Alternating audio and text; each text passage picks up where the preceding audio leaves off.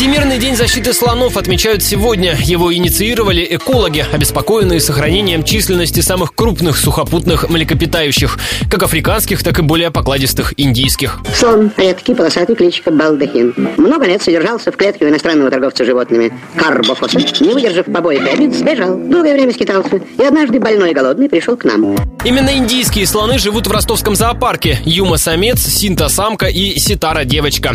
За раз они съедают три ящика овощей и фруктов, плюс ведро гранулированного зерна.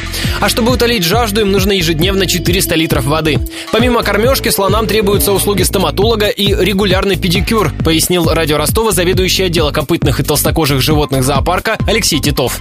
Ногти отрастают все время. И чтобы их обработать, обрезать, используется вот такая процедура педикюра. Берется болгарка, шлифовальный диск и потихонечку стачивается кромка ногтя. Если имеется возможность, то обрабатывается специальными составами, но так как слоны очень запахи не любят, не всегда получается обработать их, э, допустим, алюминием спреем.